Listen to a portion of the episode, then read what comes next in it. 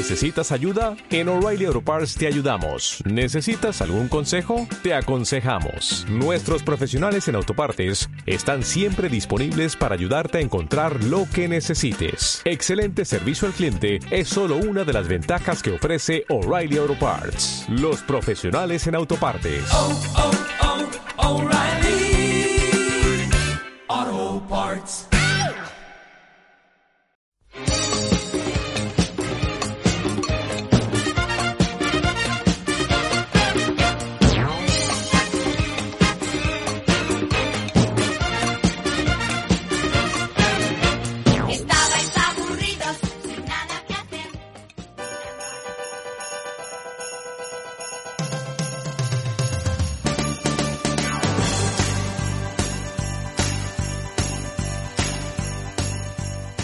Buenos días, buenas tardes o buenas noches. Mi nombre es José María García y os doy la bienvenida al segundo especial de Navidad de Generación XY.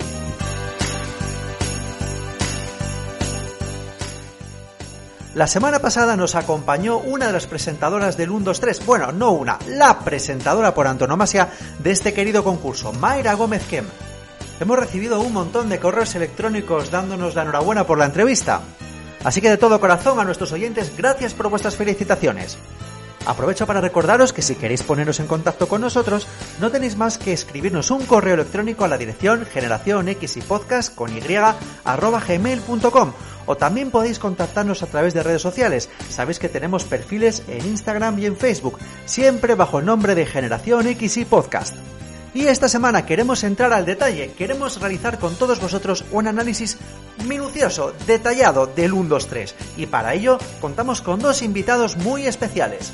Así que sin más tiempo que perder, pongámonos cómodos, cerremos los ojos e imaginemos que estamos en un viernes por la noche de los 80, cuando comenzaba el 1,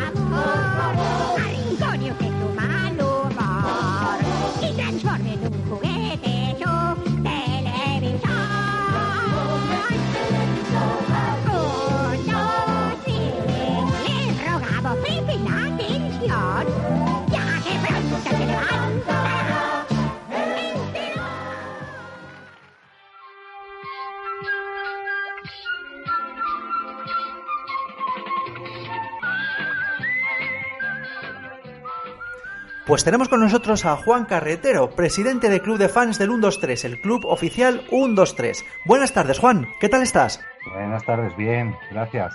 ¿Vosotros?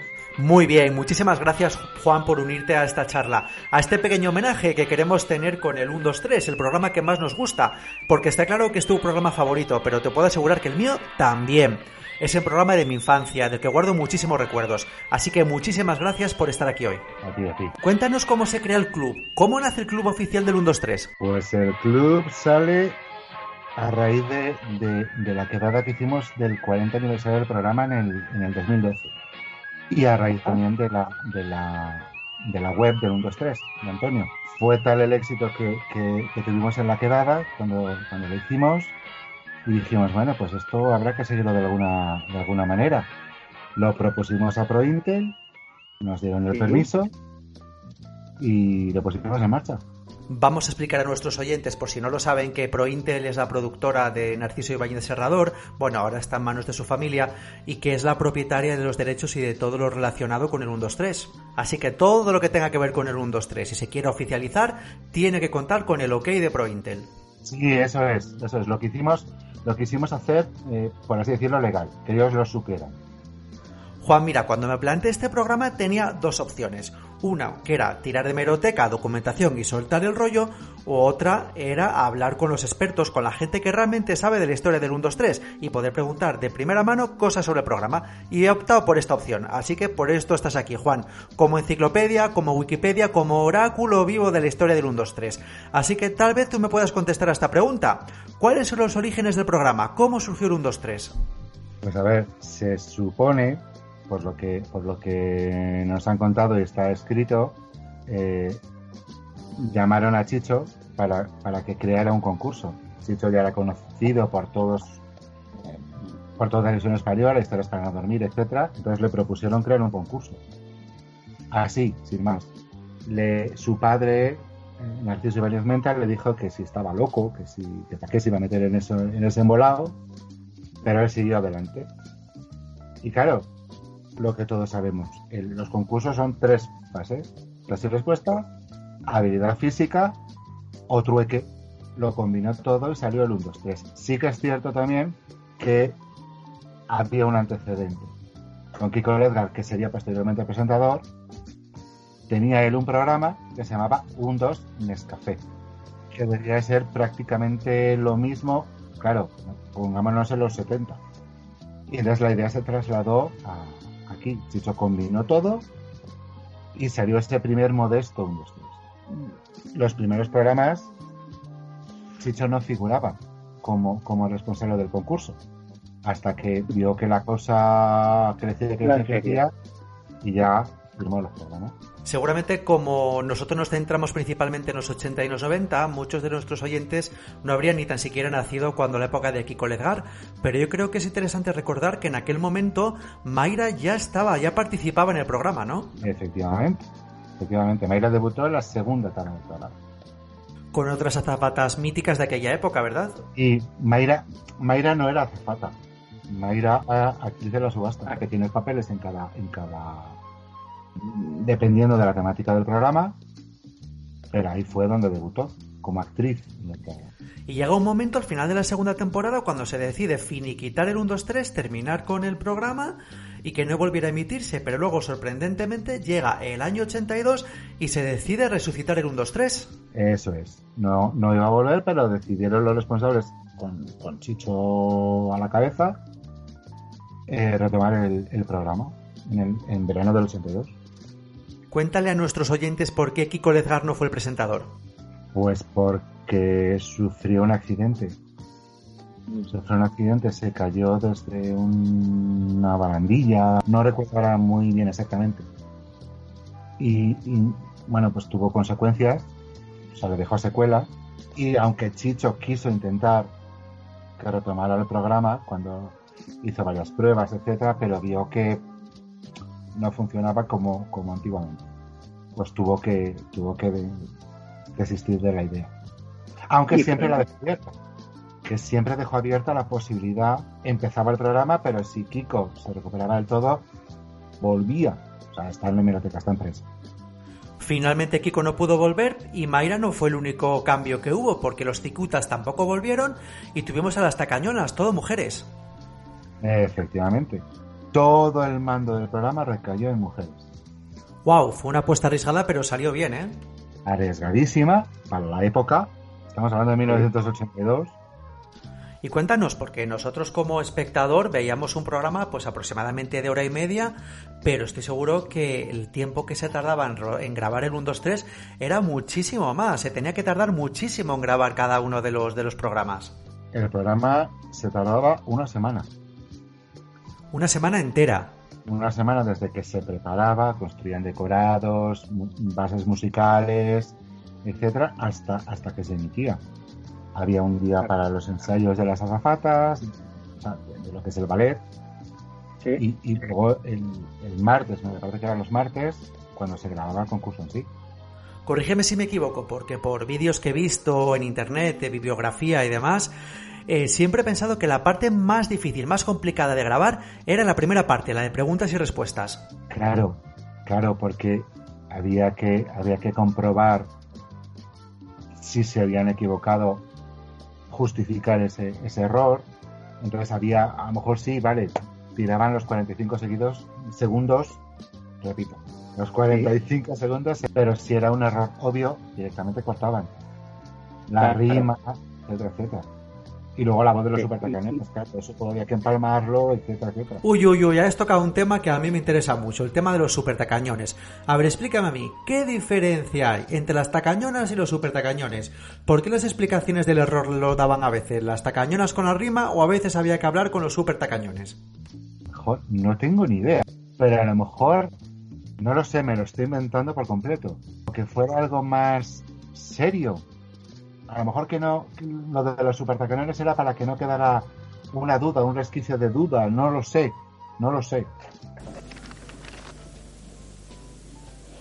Si echamos un vistazo a las banderas de las naciones, veremos que el color que más aparece en ellas es el blanco, lo que nos hace pensar que todas las naciones desean la paz y que no les resultará difícil decirnos, por 250 pesetas, naciones existentes en la actualidad cuyas banderas tengan en todo o en parte el color blanco. En la bandera, no en el escudo, porque hay banderas que tienen el escudo dentro de la bandera. Si está en el color en el escudo, no vale. Tiene que estar en la bandera, en todo o en parte, el color blanco. Por ejemplo, Francia. Un, dos, tres. Respondo otra vez. Francia, Francia. Italia. Italia. Inglaterra. Inglaterra. Escuchemos la voz de los super tacañones. En el programa anterior, Mayra aclaró que no podíamos aceptar Inglaterra por la misma razón que no podríamos aceptar Gales o Escocia como nombres de países.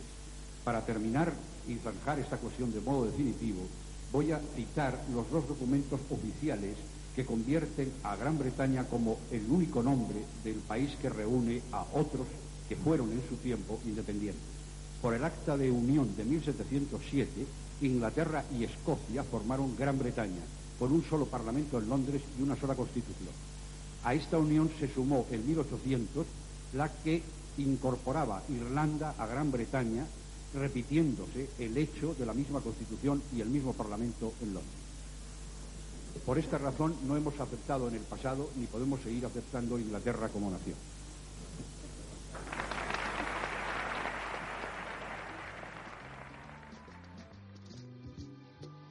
Corrígeme si me equivoco, Juan. La voz de los supertacañones era la de Narciso Ibáñez Menta, ¿no? La del padre de Chicho.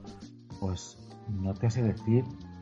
No me suena a mí que fuera su voz. Si no te suena a ti, si no te suena a ti, Juan, es que lo he soñado.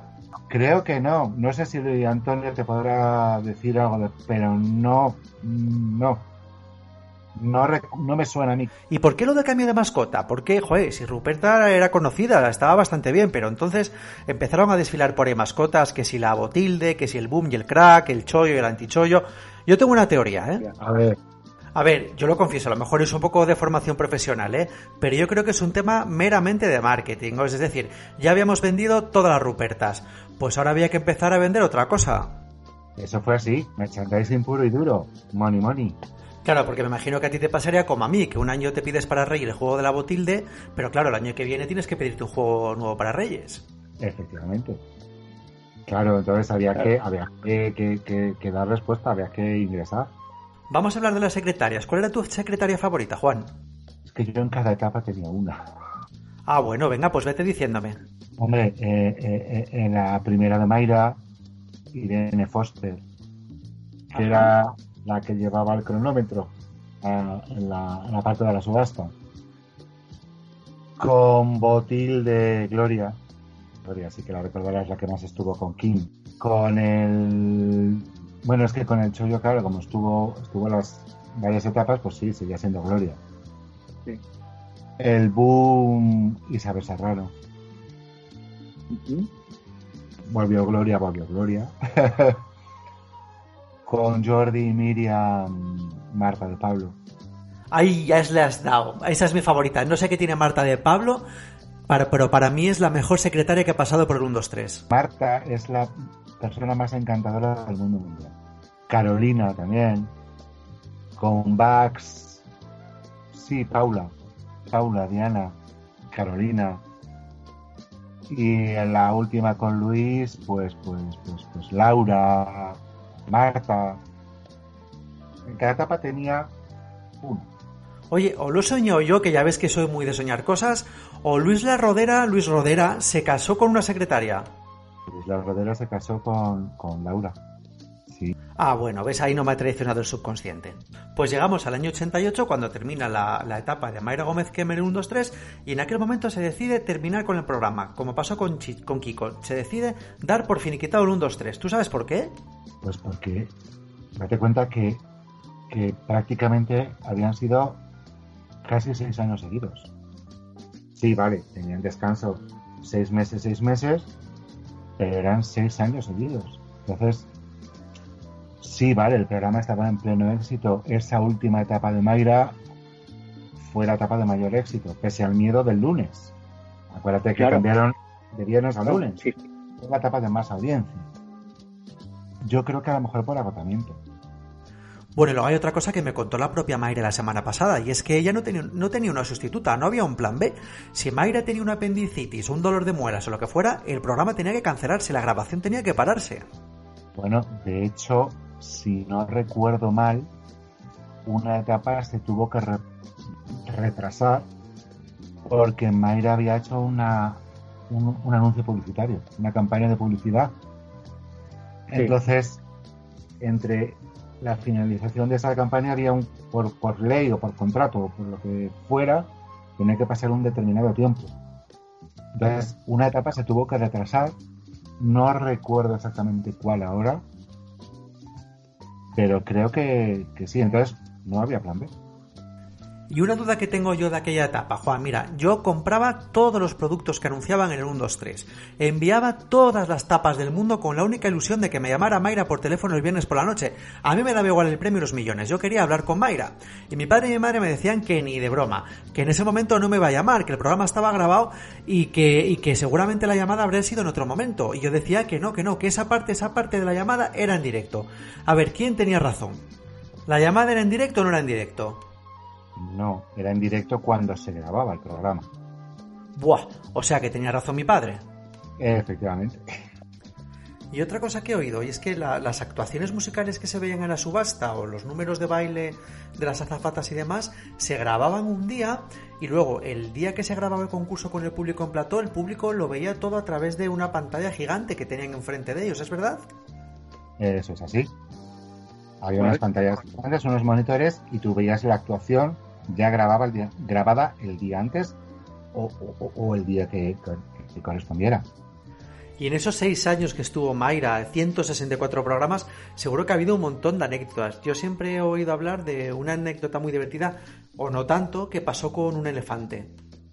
Pues se supone que, que debieron de llevar a un elefante pequeñito para, para un número de la subasta y se debió de poner nervioso o algo así, con lo cual apareció mamá elefante. Y de eso no hemos conseguido vídeo, ¿no? Que yo sepa, no. Y otra de las anécdotas que siempre se cuenta es la de una pareja en la eliminatoria que estaban en medio de la prueba, se pegó el chico un guarrazo tan fuerte que, que terminó herido y tuvo que, tuvieron que llevárselo al hospital. Sí. Y supuestamente era mentira. ¿Cómo, ¿Cómo es eso de que era mentira? Sí, debieron, por lo que, por lo que recuerdo, como que provocaron todo para movida con el programa después. O sea, tema lío. O sea, fue un accidente falso. Sí que hubo eh, accidentes re- reales que salió en prensa, pero algunos sí que hubo provocado. O sea, provocado, inventado. Ya, inventado por el propio concursante. Otra cosa muy distinta a cómo es la televisión ahora era cómo se seleccionaban los concursantes. Porque, por lo que tengo entendido, por lo menos en, la- en los primeros años, en los 80 y en los 90, al contrario de lo que pasa ahora, donde para ir a un concurso de televisión prácticamente tienes que hacer una oposición, es decir, tienes que hacer entrevistas, pruebas de cámara, pruebas de imagen, de espontaneidad, no sé qué. Ahí en el 1, 2, 3 era puro sorteo, era ante notario, se seleccionaba una carta y listo. Y claro, de esta forma no se sabía a quién se estaba invitando al programa. Se te podía presentar en el plató el que fuera. El que fuera. La carta más simpática o la más original o lo que fuera. Sí, sí, sí. Así era. Sí que es cierto que cuando se ven programas de aquella época, oye, pues ves concursantes majos, agradables y tal, pero ves otros que son unos, unos auténticos pestiños, ¿eh? Gente antipática. Mayra, Mayra y, y el resto de presentadores siempre lo han dicho, que había concursantes tostones. de estos que te dan ganas de, de no leerles la tarjetita, ¿eh? De no leerles la tarjetita y de en vez de decirles hasta aquí puedo leer, de decirles hasta luego, Mari Carmen. ¿Has conocido algún concursante de aquella época? En la quedada, en la quedada, en la quedada de 2012 conocimos a, a dos parejas de concursantes. ¿Y guardan buen recuerdo de aquella experiencia? Sí, sí, sí, sí. Y lo, y lo mm, que más nos sorprendió es que Chicho se acordaba de ellos. Chicho se acordaba de ellos. Habían pasado 10 años. Eso es tener una, memoria privilegiada, porque siempre se ha hablado de Mayra Gómez Kem, que de su memoria, de hecho que la llamaban Mayra Gómez Casio, pero estoy seguro de que Chicho también tenía una mente privilegiada. ¿eh? Es que crear ese mastodonte, controlar todo lo que es la locomotora del 1, 2, 3, Y eso que además Chicho eh, no solo controlador, sino también era muy perfeccionista. Le encantaba hacer las cosas realmente al detalle. Y tanto es así que, según comentan, trabajar con él en ocasiones era bastante estresante y a más de una la, la hizo llorar, ¿no? Sí, sí, eso también es otra. Sí, sí, sí, en la que daba, en la que daba nos lo contaron.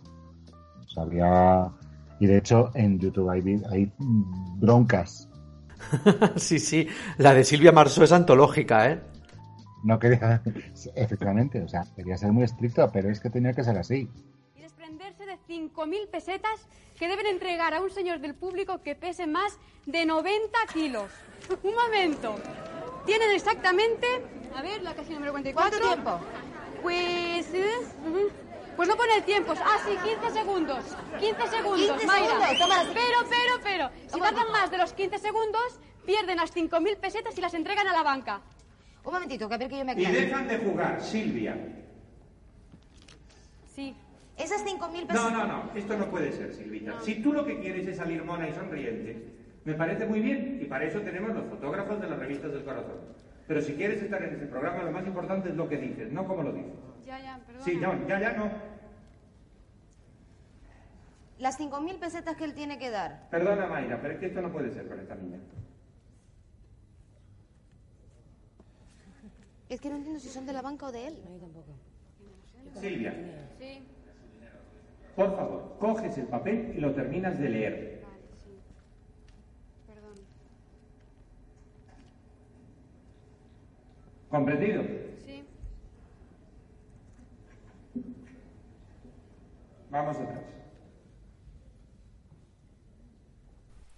Y de repente nos situamos en el año 91, cuando se supone que el 1, 2, 3 ya estaba, ya estaba olvidado, y oh sorpresa, Televisión Española decide sacar del baúl de los recuerdos al 1, 2, 3. Todo el mundo pensábamos que la presentadora iba a ser de nuevo Mayra Gómez Ken, pero resulta que no, que Televisión Española opta por Jordi Estadella y Miriam Díaz Aroca. ¿Qué puedes contarnos de esto? ¿Qué, qué fue lo que pasó aquí? Pues, a ver, la, supuestamente sí, iba a ser Mayra. O sea, esa era la idea. Pero volvemos a, a- a lo que dijimos antes.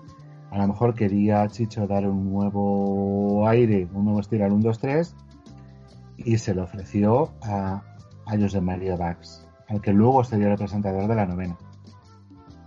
No sé qué pasaría, no sé qué pasaría, que no aceptó la proposición y entonces, pues para que no volviera a pasar un poco lo mismo que cuando Kiko, pues en vez de volver a un presentador o a una presentadora solo, etcétera, para evitar comparaciones, optó por dos presentadores. Jordi y Miriam, que, que formaron, a mi parecer, una pareja completísima, perfecta, maravillosa. Sí, completamente de acuerdo. Se complementaban a la perfección. No sé muy bien cómo sería su relación de- detrás de las cámaras, pero desde luego la química que, que desprendían delante de las cámaras era maravillosa. Puede parecer una contradicción decir que la paz es explosiva. Recordemos, sin embargo, que Alfred Nobel, creador del Premio Nobel de la Paz, había inventado previamente la dinamita. Tápense los oídos, prendan la mecha de sus conocimientos y por 358.020 pesetas díganos nombres de hombres y mujeres a quienes se les haya concedido el premio Nobel en cualquiera de sus categorías. Como por ejemplo, Mikhail Gorbachev, 1, 2, 3, responda otra vez. Mikhail Gorbachev. Gorbachev, Miguel Ángel Asturias. Miguel Ángel Asturias, Eh, Madame Curie. Madame Curie, García Márquez. García Márquez, Eh, La Madre Teresa de Calcuta. La Madre Teresa de Calcuta. Juan Ramón Jiménez. Juan Ramón Jiménez. Eh,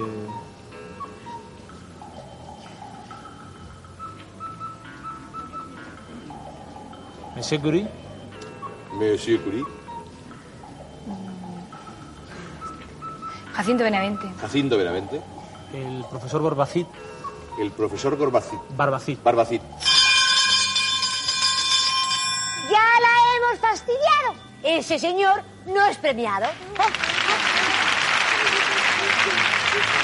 No, pero de todas maneras yo prometo apartar mi volumen para que aquí quepa toda la cantidad al completo y un premio Nobel de Literatura español llamado Camilo José Cela diría seguramente al conocer la cantidad una expresión acabada en ñ-o.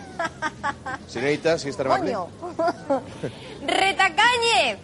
A- atención, Retacañez. Y atención al mundo entero. Con ocho respuestas, premio Nobel Super Nobel Extra Nobel para los supercampeones. Dos millones ochocientos sesenta y cuatro mil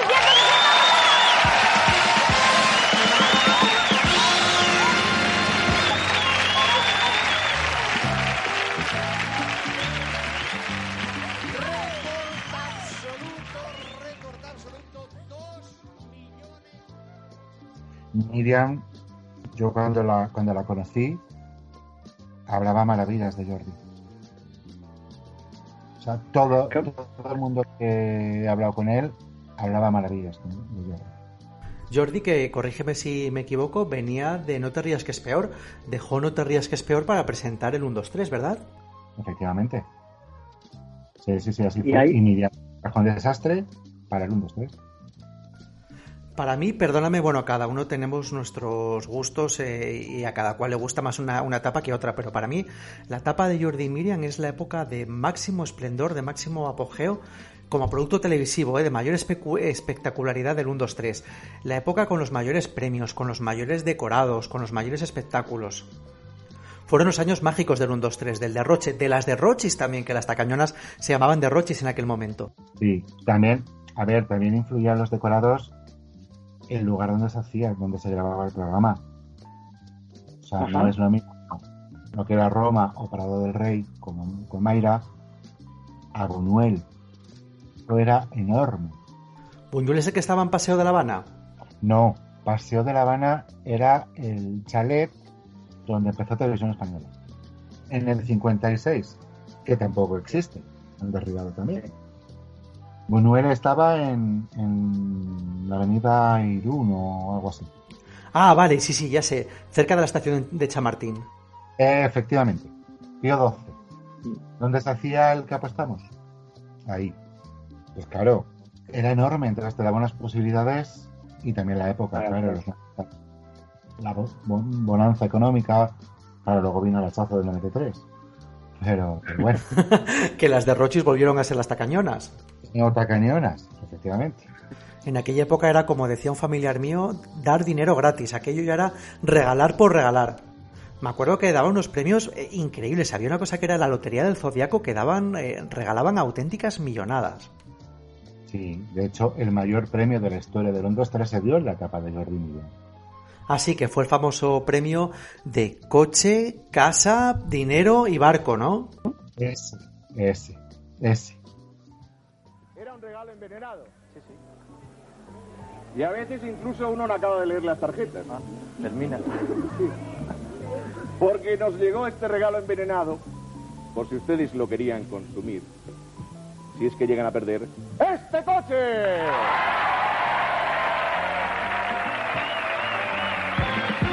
Este magnífico Peugeot 405 Break Diesel Turbo, un automóvil que ha conseguido unar todo el estilo de una berlina con las ventajas de un Break, para vivir la evasión con la silenciosa potencia de su motor turbo y un equipamiento que proporciona el máximo confort.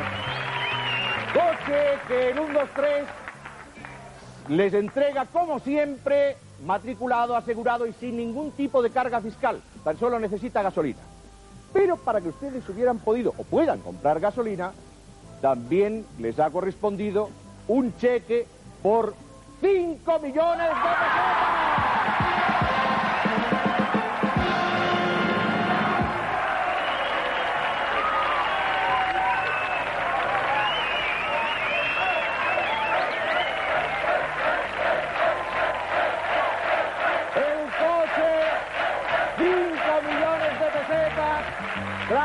Señoras y señores, con un coche y 5 millones de besetas, se puede ir muchas, muchas veces y volver a un maravilloso apartamento en Jave. Bueno, bueno, bueno, bueno. Ya tienen ustedes coche, tienen gasolina, han ido a su apartamento en Javia. Lo que pasa que a veces es aburrido ir siempre en coche a Javia. Como Javia está al lado del mar, para que ustedes cuando se aburran del coche vayan por mar, también han ganado este maravilloso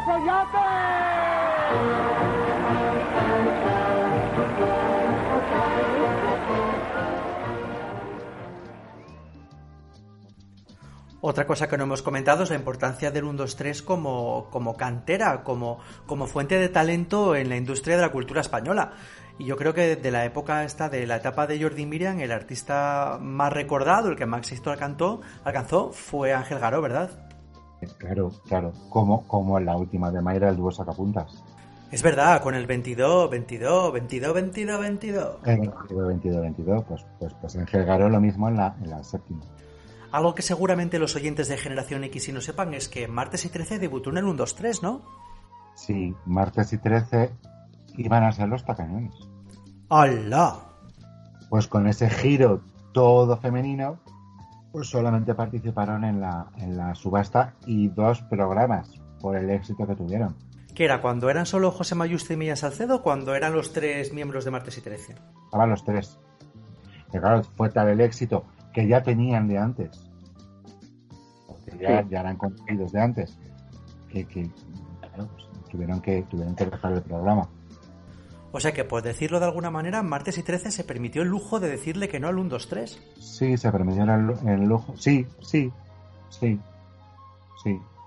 ¿Les compensó? Pues puede ser. Bueno, eso nunca se sabe. Otros que también pasaron por el 1-2-3 eh, levemente fueron los morancos, ¿no? Sí, sí, en un programa de. en, en, en, en una eliminatoria. Sí, su debut fue ahí. En una eliminatoria, sí. En un, en un especial de, de, Risas del Corazón, con los famosos. Es increíble la cantidad de artistas nacionales e internacionales eh, que han pasado por el, por el 1-2-3. Es muy famoso eh, el momento en el que salieron en, en preguntas y respuestas en un especial Alaska y el Fari, ¿no? Sí, sí. Y Alaska lo dice muchas veces, ¿eh? Y llegamos a una nueva temporada del 1-2-3. Hay un momento en el cual se decide dar por terminada las etapas de Jordi Miriam y se decide poner como presentadora a Josep María Bach. Cuéntanos por qué Jordi y Miriam decidieron dejar el 1-2-3. Pues porque Miriam decidió que su ciclo en el programa pues habría terminado. Y, entonces, bueno, pues eh, Chicho no quiso dejar a Jordi solo y optó por la solución radical, cambio completo. Max iba a ser el primer presentador de, ese, de esa séptima etapa, antes de Jordi Miriam.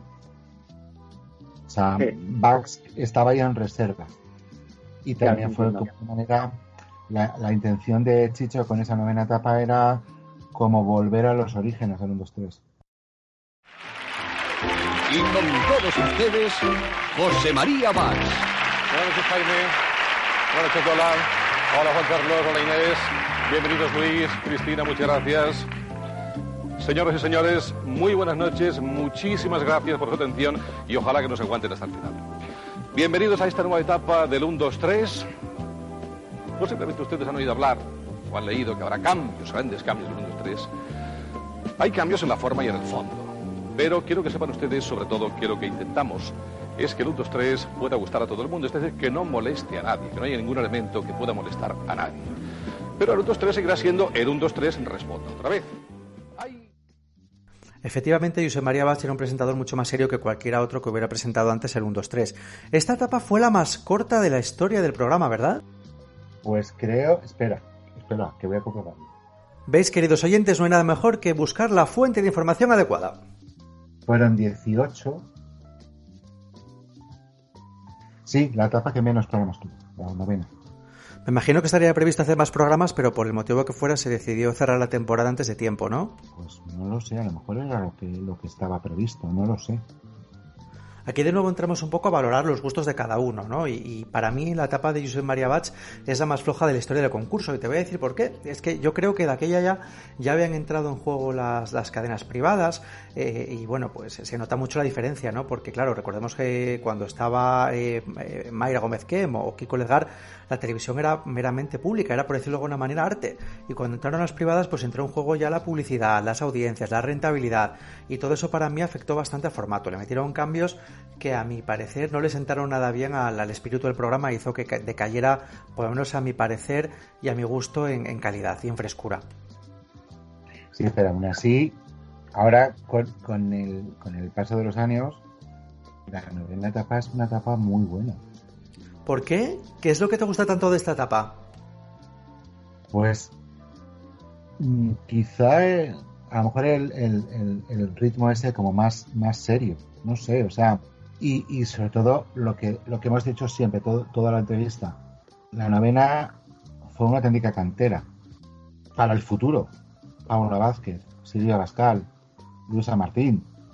Es una etapa muy buena. Los monólogos, era otra cosa.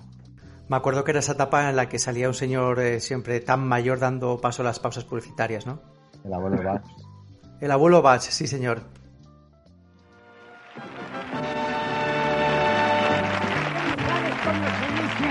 Pasemos a la publicidad en ruso. En ruso, no tengo ni idea, abuelo. Tokiski. Al spot. Toquiska al spot. Me lo ha dicho el mismísimo Lázaro. Tokiski al spot. Un, dos, tres. Y en esta etapa fue también en la que vimos como secretaria a Paula Vázquez. Efectivamente. Efectivamente, que allí en el programa no era Paula Vázquez. Era Paula Vázquez. Y tal vez antes de lo que los espectadores hubiéramos deseado, desde luego los fanáticos del 1-2-3 seguro que hubiéramos querido, se decidió, como habíamos dicho, terminar esta temporada. Y se terminó pensando que esta vez era el adiós definitivo del 1-2-3, ¿verdad, Juan? Sí, el plató explotó. Se, se cargó el plató. Pero de nuevo la historia se vuelve a repetir y cuando nadie pensaba que el 1-2-3 volviera a resucitar, volvió a hacerlo. Eso sí, tuvieron que pasar más años que entre las temporadas anteriores. ¿eh? En este caso pasaron exactamente 10 años. Ya nos hemos plantado en el siglo XXI y estamos en el año 2004. Sí. Y entonces no sé a ti, Juan, si te pasó lo que me pasó a mí, pero yo personalmente me volví loco porque era mi oportunidad. Después de tantos años, por fin tenía una ocasión de oro para participar en el 1-2-3. Así que me volví loco a enviar cartas a cual más estrafalaria, a cual más loca, rezando, rogando por participar en el 1-2-3, ya que era la primera vez que se metió una temporada y yo era mayor de edad. Pero nada, chico, no lo conseguí. No, yo concursar no, yo me muero de la vergüenza. No, no, no, no. No, no, no, no, no, no, no, no, no, pero, pero sí, yo quería ver el... Al menos que volviera. Haber tenido la oportunidad de ir, como de hecho pasó. Que pude ir a ver una grabación de esta etapa. Y en esta etapa nos ponen de presentador a alguien que no conocíamos de nada, Luis La Rodera, bueno, eh, rebautizado por Chicho como Luis Rodera. Cuéntanos, ¿de dónde salió Luis? Pues Luis vino de valentía suya. valentía suya. Había entrevistado, si no recuerdo mal, a Chicho en, en un, en un programa suyo donde él trabajaba. Y, y bueno, pues debió de oír el, el rumor de que el programa volvía y se lanzó a escribir a Chicho. Así. Y resulta que le llamaron, o llamó él. Y sí, Paloma, Paloma Cerezo, que es la, la secretaria de, de Chicho, de Prointel, Sí. se acordaba de él. Y resulta que Chicho ya le tenía como medio en cuenta.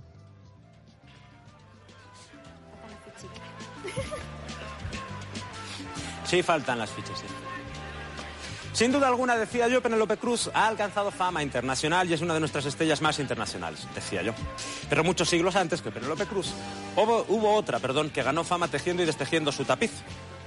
Nos referimos a Penélope, la esposa de Ulises, que tejía y destejía su labor mientras esperaba el regreso de su marido. Y ahí paraba yo. Sigo leyendo, ¿verdad? Santiago María de la- No, sí, bueno, voy a seguir leyendo, pero quiero decirlo, ¿a largo más o no? No, no merece, no, merece la pena. Sí, total, ya. Ay. Ahora bien, ¿sabéis vosotros una cosa? ¿Qué? Que el 1, 2, 3 no es una ciencia exacta. ¿Verdad que eso lo hemos hablado antes? Sí. No siempre tiene por qué haber o, o- o no. La única que... No, mira, voy a decirte, siempre está y tampoco es cierto es Ruperta. Algu- Algunas veces. De hecho, Ruperta a veces ha traído cosas muy grandes, otras veces ha venido como hoy, ha venido sola, pero bueno, en cualquier caso, me centro en esto. Decía yo que, ¿sabéis vosotros una cosa, Santiago María del Mar? Que el marido de Penélope tardó mucho, mucho tiempo en regresar. ¿Y sabéis por qué había tardado tanto tiempo? Qué pena, hija mía. Porque se había comprado lo que acabáis de ganar. Este apartamento en Castellón, ciudad de vacaciones.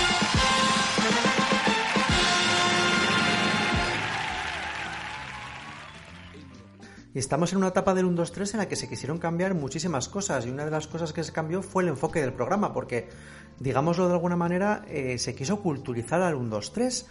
Eh, bueno, el, el 1, 2, 3 siempre tuvo un trasfondo cultural, pero, pero bueno, en esta ocasión se quiso hacer que cada uno de los programas fuera temático y se dedicara a un libro.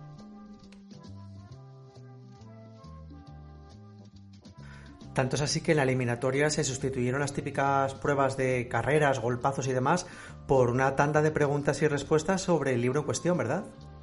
El gran error del programa, de la tapa. Vale, vale, lo has dicho tú, ¿eh? No yo, ¿eh? Soy yo, lo decimos todos. Es curioso, pero con todo el mundo que ha hablado me ha dicho lo mismo, ¿eh? Sí, sí, sí. De hecho, en, en ProIntel a mí me lo han dicho. Que les costó más de una discusión con Chicho. O sea que fue un, un empeño personal de Chicho lo de darle este giro cultural y dedicar cada programa a un libro, ¿no? Sí, sí, sí. Fíjate, yo siempre había pensado que había sido al contrario, que había sido una imposición de televisión española. Fue pura cabezonería de Chicho. Me acuerdo que esta etapa también fue una etapa de grandes premios, ¿no? Me acuerdo que los apartamentos eh, en esta ocasión eran todos, todos, todos eran apartamentos en Marinador, ciudad de vacaciones. Sí, había que meter publicidad. O sea, es que ese fue otro de los grandes fallos de, de la etapa. Publicidad, publicidad. No solo patrocinadores, sino publicidad por la cadena. El programa en esa época, según tu opinión, no cuajó, ¿no? El programa cuajó. Lo que pasa es que tuvo que luchar contra muchas cosas. ¿Tú te acuerdas con que estaba compitiendo en la parrilla de televisión en aquel momento? Pues con todo el corazón. Ah, es verdad, con ¿Dónde estás corazón? en Antena 3. Sí, sí, sí. Pero claro, el Sálvame, o si existía Sálvame, no, tuvo mucho en contra. El ¿Y tú, 11M, eh, la boda real. Eh, Lo tuvo todo. Madre mía, solo le faltó una pandemia, ¿eh? Todo el- todo el coronavirus 2004. ¿Y cuál fue el último programa que se emitió del 1, 2, 3? ¿A qué libro estaba dedicado? Pimpinela Escarlata. ¿Tú crees que volverá el programa? Puede ser. Hasta ahí puedo leer. De eso hablaremos un poco más tarde, porque ahora se nos ha unido nuestro segundo invitado. Tenemos con nosotros a Antonio López Zarza. Buenas tardes, Antonio. Hola, María. Hola, Juan.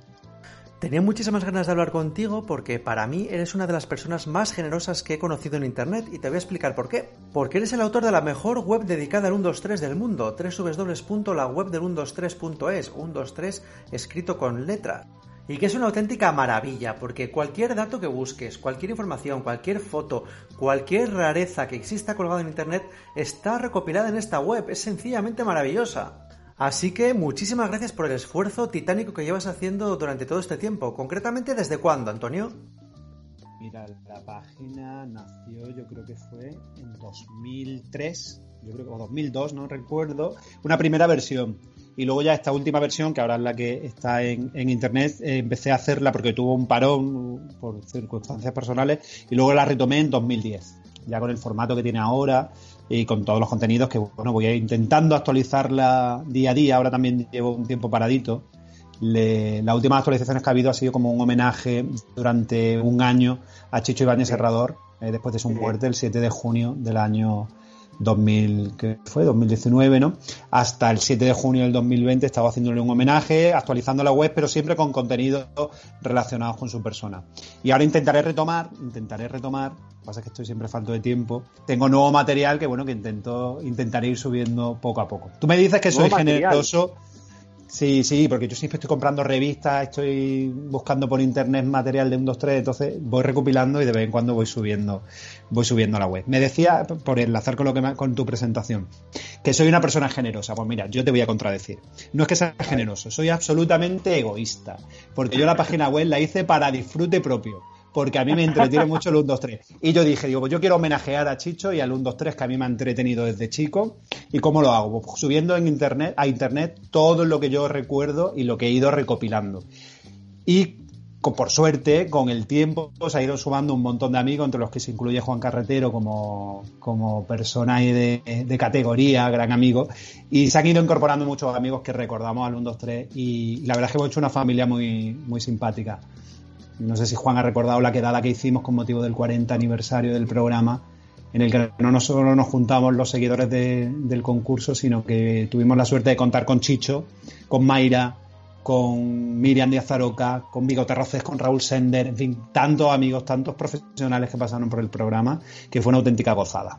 Pero vamos a ver, explícame a mí de dónde sacas semejante cantidad de material sobre el 1, 2, 3, porque vamos a ver, o sea, yo fotos, eh, eh, artículos de revistas y demás lo puedo entender porque, bueno, ahí está la hemeroteca, se ha publicado muchas cosas, eh, revistas antiguas que se pueden conseguir y demás, pero ¿y los vídeos?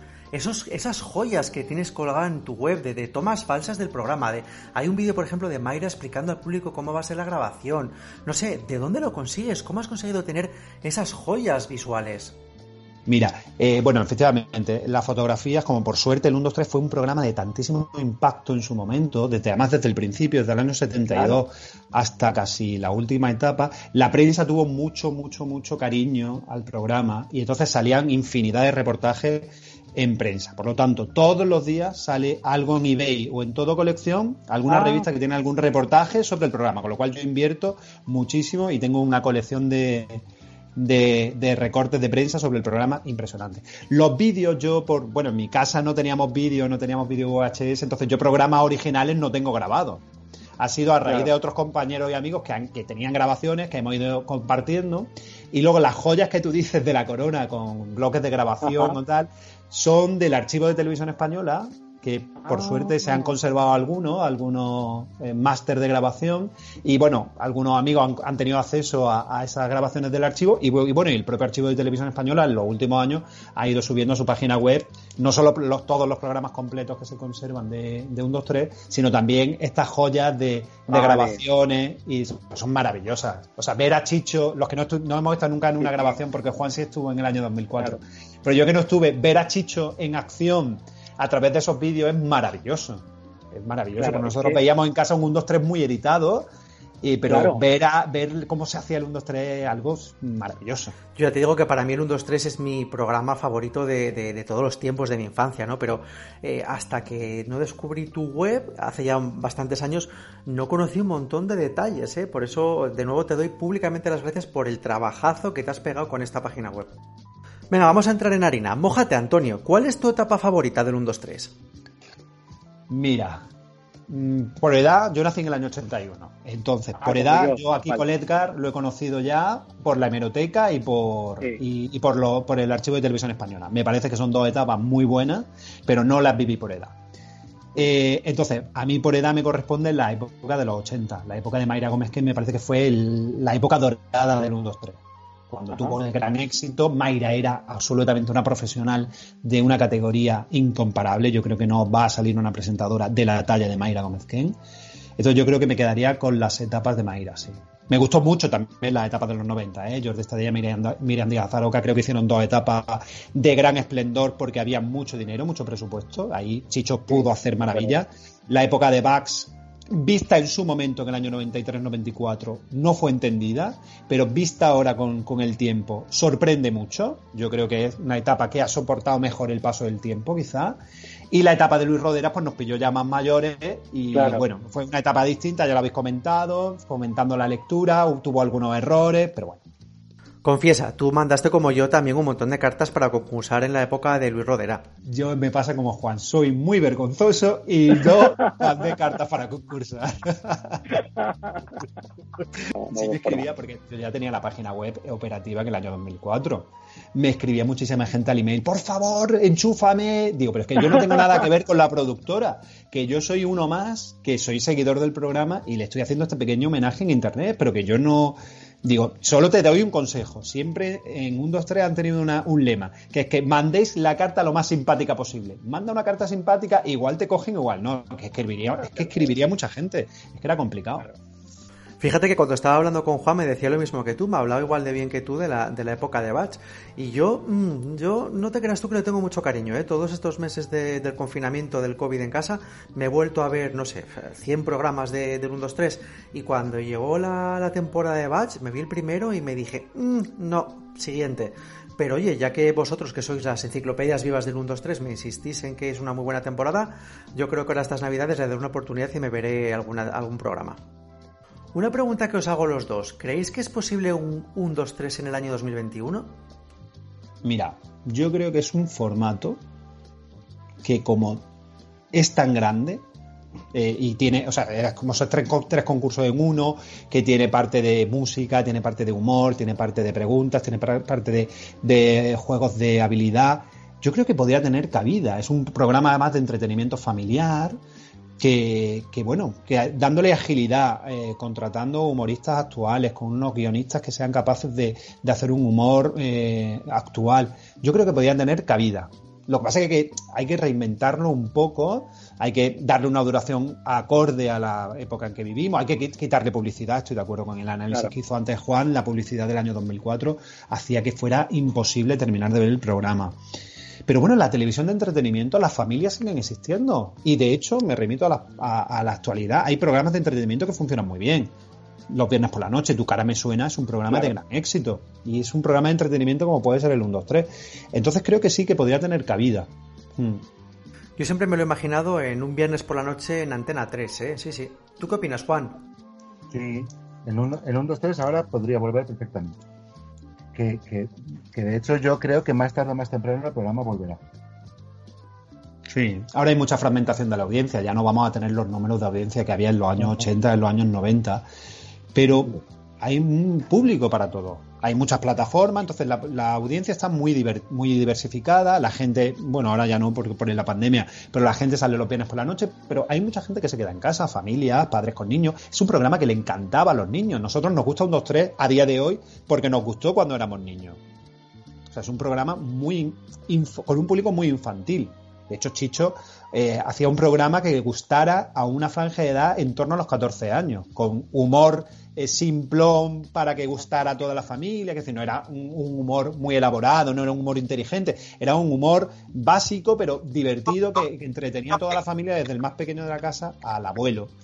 Entonces yo creo que eso puede tener cabida ahora perfectamente, con una audiencia más limitada, obviamente, pero que ahora hay mucha oferta televisiva, muchísimas plataformas, muchísimas ofertas de ocio en la calle, entonces no podemos llegar a los números de 20 millones de espectadores, obviamente.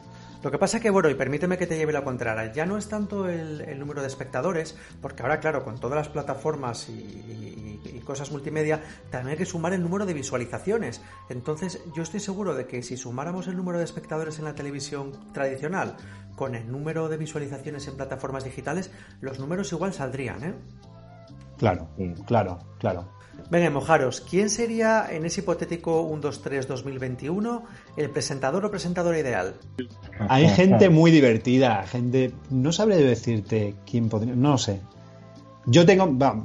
yo es que tengo una persona favorita que no sé si encuadraría a lo mejor con, con los tiempos que corren, pero a mí me encantaría que Lidia Bosch presentara, presentara el programa. Y era como un guiño al pasado, pero a la vez eh, a la actualidad, porque ella tiene mucha capacidad para presentar, además simpaticísima. Por cierto, le mando desde aquí un abrazo enorme y un deseo de curación, eh, que me he enterado esta semana de la noticia y le mandamos un cariño enorme porque además ella nos tiene mucho cariño.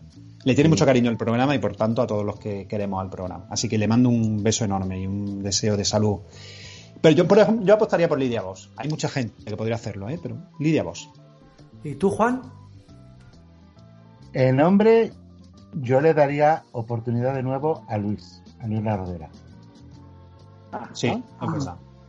Sí. Sí, se lo merece. Y sabes cómo quiere al 1, 2, 3. Y cómo Sí. quiere.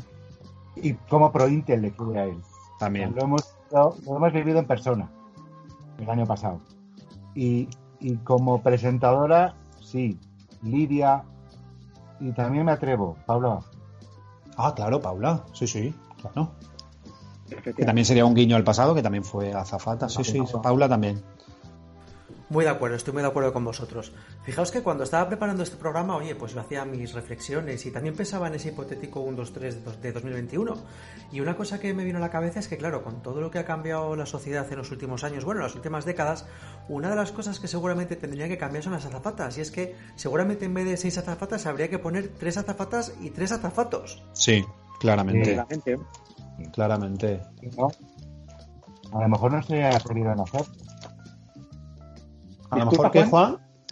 Que a lo mejor en 2004 no se atrevieron a hacerlo. Bueno, pero en 2004 ya hicieron algún cambio, ¿eh? porque acordaros que fue el año en el que metieron lo de las parejas mixtas. O sea, no mixtas. Sí. Sí. Pero lo que era el equipo de azafatas eran chicas. A lo mejor no se atrevieron a dar paso. No lo sí, sé. pero ahora en, do- en 2021 ahora claramente habría que hacerlo así, seguro que lo harían. Hombre, a ver, yo no veo a un azafato con gafas redonditas. Mm, no me pega. Pues eso es muy de influencer, ¿eh? Lo de las gafitas redondas y tal, ¿eh? Oye, mi- sí, yo no, no sé, ya la verdad no lo habría pensado, pero oye, igual como señal de identidad puede quedar simpático. Yo lo pondría en la, página, en la parte de las preguntas solo, luego ya en la parte de la eliminatoria y de la subasta le quitaría las gafas para que pudieran bailar, cantar. Ahora hay gente con muchísimo talento, hay hay gente haciendo musicales, entonces puedes encontrarte azafatos, entre comillas, que podrían ser perfectos cantantes, actores, o sea que es que podrían salir gente de muchísimo, muchísimo talento, ¿eh? Bueno, y es que ya lo hemos dicho, ¿no? Que el 1, 2, 3 es una cantera inagotable de talento, ¿no? Antonio, tú te has incorporado más tarde, Juan y yo ya habíamos hablado de esto, pero Juan y yo tenemos nuestras secretarias favoritas y en una de ellas coincidimos. Venga, mójate, ¿cuáles son las tuyas? A ver si, que no he escuchado esa parte, a ver si coincido. Mira, a mí la, me parece la más emblemática e icónica, Kim Manning. Ajá. No sé si acertado, o sea, no sé si coincido. Bueno, realmente Juan lo ha hecho por temporadas, ¿eh? Ah, vale, ¿lo he hecho por temporada? Sí. ¿Lo hago por temporada por etapa? Bueno, la Sí. primera y la segunda, la primera y la segunda etapa, como no las has conocido sino por vídeo, me- yo de- quizá de la primera etapa cogería a Ana Ángeles como la contable, la que daba más la cara, seguramente sí. De la segunda etapa, mm, no sé si que me quedaría con María Casal, no lo sé. Victoria Abril, claro, la más icónica de aquella época. Pero bueno, tampoco ella a veces ha hecho algunos comentarios hacia un 2-3 que no Ya. son agradecidos, entonces al final el cariño no se lo No tenemos. damos a un aunque no damos a aunque últimamente, últimamente ha hecho las últimas declaraciones que ha hecho sobre el programa, lo ha recordado con cariño. Seamos también justos. De la tercera etapa, que ahí hubo como dos grupos de secretarias, eh, ahí empezaron a haber secretarias muy buenas. Ya entró Kim Manning, Gloria Fernández, que era una chica talentosa al máximo, Silvia Marsó, que era un portento. De la cuarta etapa, posiblemente una de mis favoritas, Lidia Bosch, por simpatía, por, por buena gente, por todo. Bueno, cuarta, quinta etapa. Nuria, Nuria Carreras también, que entró en la quinta etapa, la zafata mulata negrita, es simpaticísima y agradabilísima. Os recomiendo el libro que ha escrito que se llama El regalo, el regalo fue encontrarte.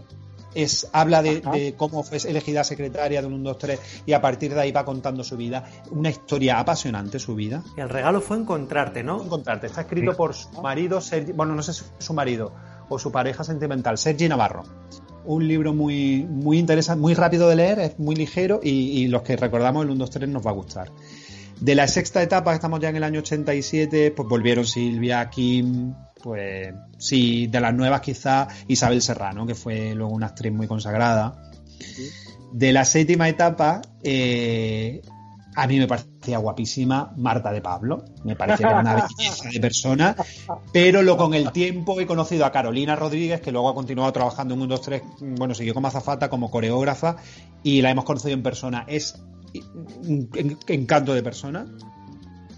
De la octava etapa entramos en una de mis personas favoritas, no solo ya azafata favorita, mis personas favoritas en la vida, que es Alejandra Cano, Inma, Inma Valdermos- Valdermoso, Ruiz Mateo, que, hay, que Chicho para el programa le- la bautizó como Alejandra Cano, que en el programa, no sé si la recordáis, hacía un papel serio, un papel eh, de, de persona, además que hablaba fino siendo ella de Cádiz, pero tú la conoces en persona porque ha venido a todos los encuentros que hemos tenido, ha venido y es divertidísima al máximo. Nos Recuerda todas las anécdotas, nos ha contado mil y una historietas de Chicho y de las grabaciones.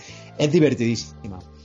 De la novena etapa, bueno, se incorpora, de las dos que se incorporaron, yo me quedaría con Paula, con Paula Vázquez. Y de la última etapa, ya de la décima de Luis La Rodera, Bueno, Nieves, Nieves que continuó, que venía de la etapa ya del 93, también Nieves, también un encanto de persona. Y también la que, la que luego acabó casándose con Luis La Rodera, Laura de la Calle, que también es encantadora y quiere al programa muchísimo. Y bueno, claro, al programa le debe mucho. Pues es curioso porque Juan y tú habéis coincidido prácticamente en todas, ¿no? Yo, yo en mi caso concreto, bueno, yo nací en el 81, entonces, eh, claro, para mí por, por edad, lo- los, los programas que me pillaron ya con una edad eh, más, más adolescente eh, son los de Jordi y Miriam, que para mí son mis programas favoritos, ¿no? La época, la época dorada de- del 1, 2, 3. Entonces, dentro de esas temporadas está mi azafata favorita, que es Marta de Pablo.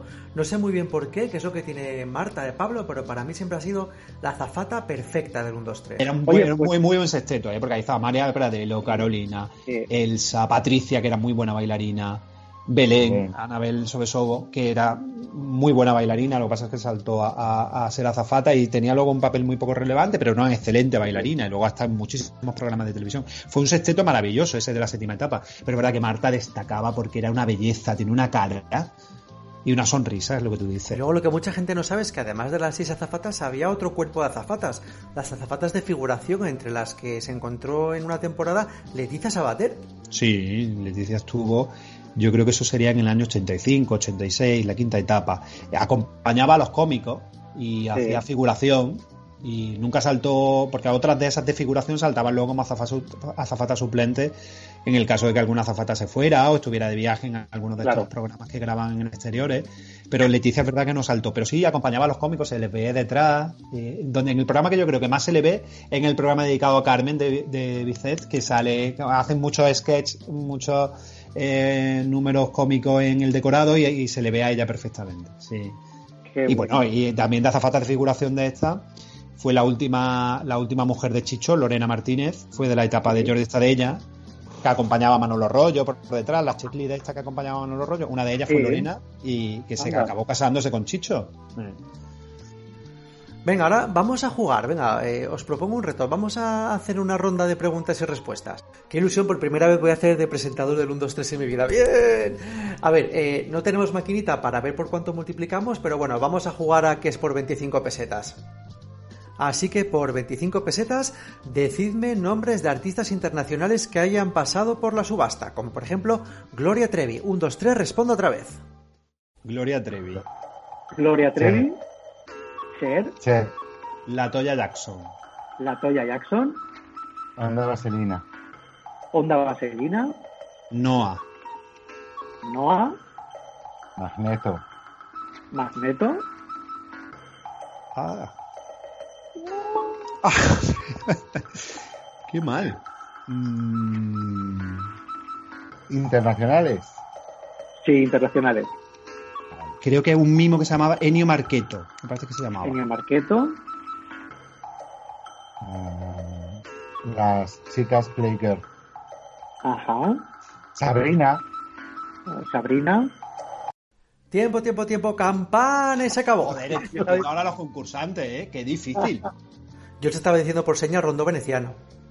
Rondó veneciano, no me salía el nombre, es verdad. Qué buenos eran, ¿eh? En el programa de Mozart. Sí, sí. Correcto, correcto. Es increíble la cantidad de artistas internacionales que pasaron por el 1, 2, 3, pero bueno, es normal, ¿no? Porque de aquella era prácticamente eh, el único escaparate que había eh, multimedia, podríamos decir, en España, así que cualquier artista internacional que quisiera promocionarse en España, sí o sí tenía que pasar por el 1, 2, 3, ¿no? Y nacionales. ¿Habéis visto el domingo pasado? Bueno, no sé cuándo emitirá esto. Me parece que para Navidad, ¿verdad? En, tu cara me suena el otro día eh, la imitación que hizo Rocío Madrid de, de, de Marta Sánchez en Lili Marlene, que utilizaron eh, la estética del programa de, de Berlín del año 87. Gracias a esa actuación, ya Marta Sánchez había actuado en un 2-3 en el año anterior y con la misma canción. Pero gracias a esa actuación en el que Chicho le dijo, por favor, vístete de forma sexy, enseña escote, vístete con una minifalda, consiguió un disco de, no sé si fue de oro o platino, con, con, e- con- con ese disco de Ole Ole. Y fue ahí el boom ya de Marta Sánchez como sex symbol. Pues yo digo que un 2-3 fue realmente un escaparate para artistas nacionales e internacionales. Salir en un 2-3, aunque solo fuera una vez, era que te conociera toda España. Y también para los cómicos, ¿no? Y, y así, por cierto, enlazamos con la segunda pregunta de nuestro preguntas y respuestas. Así que por 25 pesetas, decidme por favor nombres de cómicos que participaron en la subasta, como por ejemplo Manolo Rollo. Un, dos, tres, responda otra vez. Manolo Rollo. Manolo Rollo. Sí. Perdona. Pedra Lorente. Pedra Lorente. Beatriz Carvajal. Beatriz Luis, Carvajal. Bar- Luis qué? Luis Barbero. Luis Barbero. Las hermanas Hurtado. Las hermanas Hurtado. ¡Ay, que me han parado! Eh. Las Hurtado salieron en la subasta también. Te voy a contar una anécdota de las Hurtado en la, suba- en la subasta. Amigo, adelante. cuarta etapa, la del año 84-85, a Chicho se le ocurre, porque lo copia de, lo- de las versiones europeas, Juan, por cierto, experto en las versiones extranjeras de 1, 2, 3. Eh, a Chicho, copiando de, de Alemania y de Holanda, se le ocurre suprimir las tacañonas. Y se inventa una sexta azafata, eran cinco azafatas de verdad, y una sexta azafata que era Eugenia Enchufols. Bueno, pues no había estrenado ya la cuarta etapa que se da cuenta del error de esa decisión. Y llama a la Hurtado y dice, mira, nena, me he equivocado. Eh, lo que pasa que ahora, hasta que yo pueda reincorporaros como tacañonas, tengo que construiros el nuevo SEC, el nuevo decorado, eh, os contrato y vais a participar en la subasta.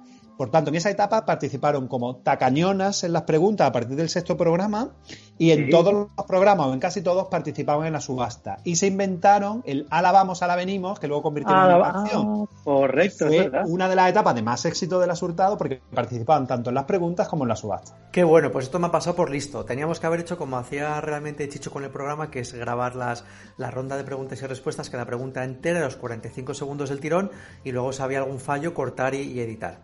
Sí. Chicos, vamos a ir terminando la entrevista, pero antes me gustaría ver si entre los dos sois capaces de ayudarme a encontrar la respuesta a una pregunta que llevo muchísimos años formulando y que creedme no consigo darle respuesta. Y es que no sé por qué, qué tiene el 1, 2, 3, qué narices tiene para que todavía hoy en 2020 sigamos acordándonos de él y sigamos teniéndole tanto cariño.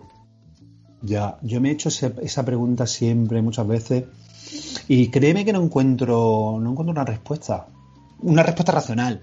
O sea, al final la respuesta Sí. es eh, disfrutamos tanto de pequeños con aquello que pasan los años y lo seguimos recordando. Son, son recuerdos de infancia, son recuerdos que nos llevan a la mejor época de nuestra vida.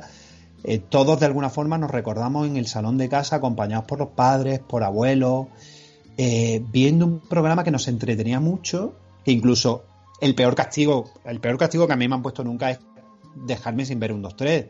Entonces, era, claro, es que era lo que más nos gustaba, era al final de la semana, después de ir al cole durante todo, el viernes nos sentábamos a ver la tele, a ver un 2-3. Yo creo que es la única explicación que le encuentro.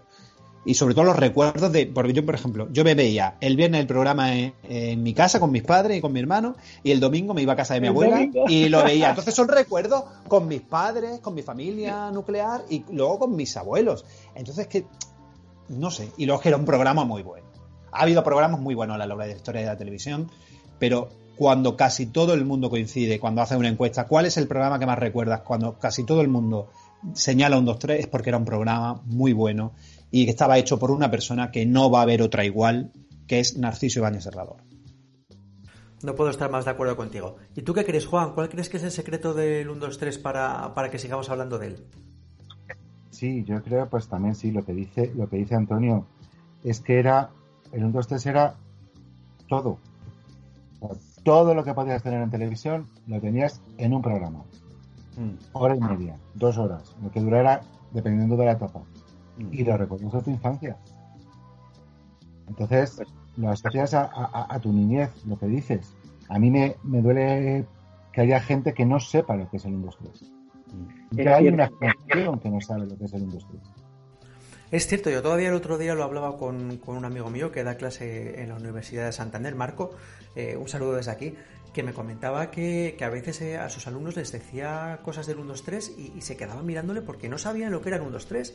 Les decían que no sabía lo que era el 1, 2, 3 y es una pena porque yo, yo le digo a mis, a mis amigos que tienen hijos que aprovechen y les pongan vídeos antiguos del 1, 2, 3 porque verlos, ver programas antiguos es un ejercicio realmente bueno para entender cómo ha cambiado la sociedad a través de, de- de estos años porque el 1, 2, 3 al haber estado en emisión casi 40 años permite ver la evolución de España en múltiples, fac- en múltiples factores, a nivel cultural, a nivel social, a nivel económico. Es un ejercicio muy, muy bueno. Y es que el 1, 2, 3 además es un programa muy querido y que la gente recuerda con muchísimo cariño. Si te das cuenta, siempre que algún otro programa de una cadena, me da igual, Antena 3, Telecinco, etcétera, hacen un homenaje al 1, 2, 3. Casualidad, ese es el programa más visto. Vaya. Pues nada más, no me queda más que daros las gracias de todo corazón por haber, eh, por haber participado en este programa especial dedicado al 1, 2, 3 y bueno, por haber sido los primeros invitados que tenemos en Generación XY, porque hasta ahora esto era más bien un monólogo en el que íbamos contando cosas sobre distintos programas, series y películas, pero bueno, la ocasión lo merecía y, y queríamos que en los programas especiales dedicados al 1, 2, 3 pudiéramos tener invitados, así que muchísimas gracias Juan, muchísimas gracias Antonio por vuestra ayuda y vuestra colaboración. Gracias a ti por haber hecho este especial de, de 1, 2, 3, por haber contado con nosotros. Y ojalá pues, más gente se acerque a la página web y a partir de la página web que entre en el archivo de televisión española a ver programas y los niños de ahora puedan sus padres ponerle eh, las grabaciones y los vídeos porque lo has dicho tú, es un programa que merece la pena con el que se puede aprender mucho y yo por ejemplo Mozart lo conocí gracias a un 2, 3 Edgar Allan Poe eh, eh, en fin mil y una cosas que nos enseñaba el programa o sea que yo invito a todos los padres a que le pongan a su hijo el 1, 2, 3 Pues nada, estas navidades que no vamos a poder hacer muchas cosas con esto de la pandemia, que aproveche la gente y que vea programas antiguos del 1, 2, 3, que seguro que les va a hacer mucha ilusión. un abrazo fuerte hasta pronto